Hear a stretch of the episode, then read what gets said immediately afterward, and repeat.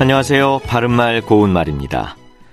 우리가 라디오에서 접할 수 있는 음악 방송이 많은데요. 그 가운데는 청취자가 신청하는 곡을 들려주는 프로그램도 많이 있습니다. 이런 경우에 프로그램 진행자가 신청하는 사람의 이름이나 실명 대신 사용하는 닉네임 또는 전화번호를 말해주는 것을 들을 수 있는데요. 전화번호의 경우에는 번호 전체가 아니라 마지막에 있는 네 자리를 소개하곤 하죠. 그 네 자리를 가리켜서 휴대전화 번호 끝자리라고 하는 진행자도 있고 뒷자리라고 하는 진행자도 있습니다. 그렇다면 이 중에서 어느 것이 맞는 표현일까요?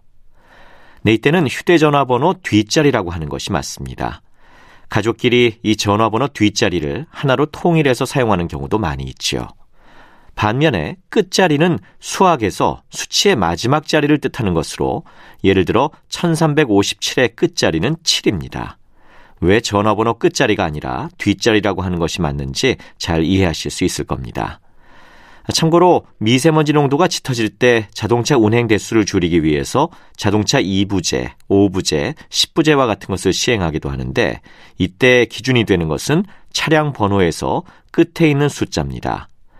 자동차 10부제를 예로 들면 차량 번호의 끝에 숫자가 5인 경우에는 5일, 15일, 25일에 운행하지 않는 것인데 바로 이 숫자를 가리켜서 차량 번호 끝자리라고 하는 것이지요.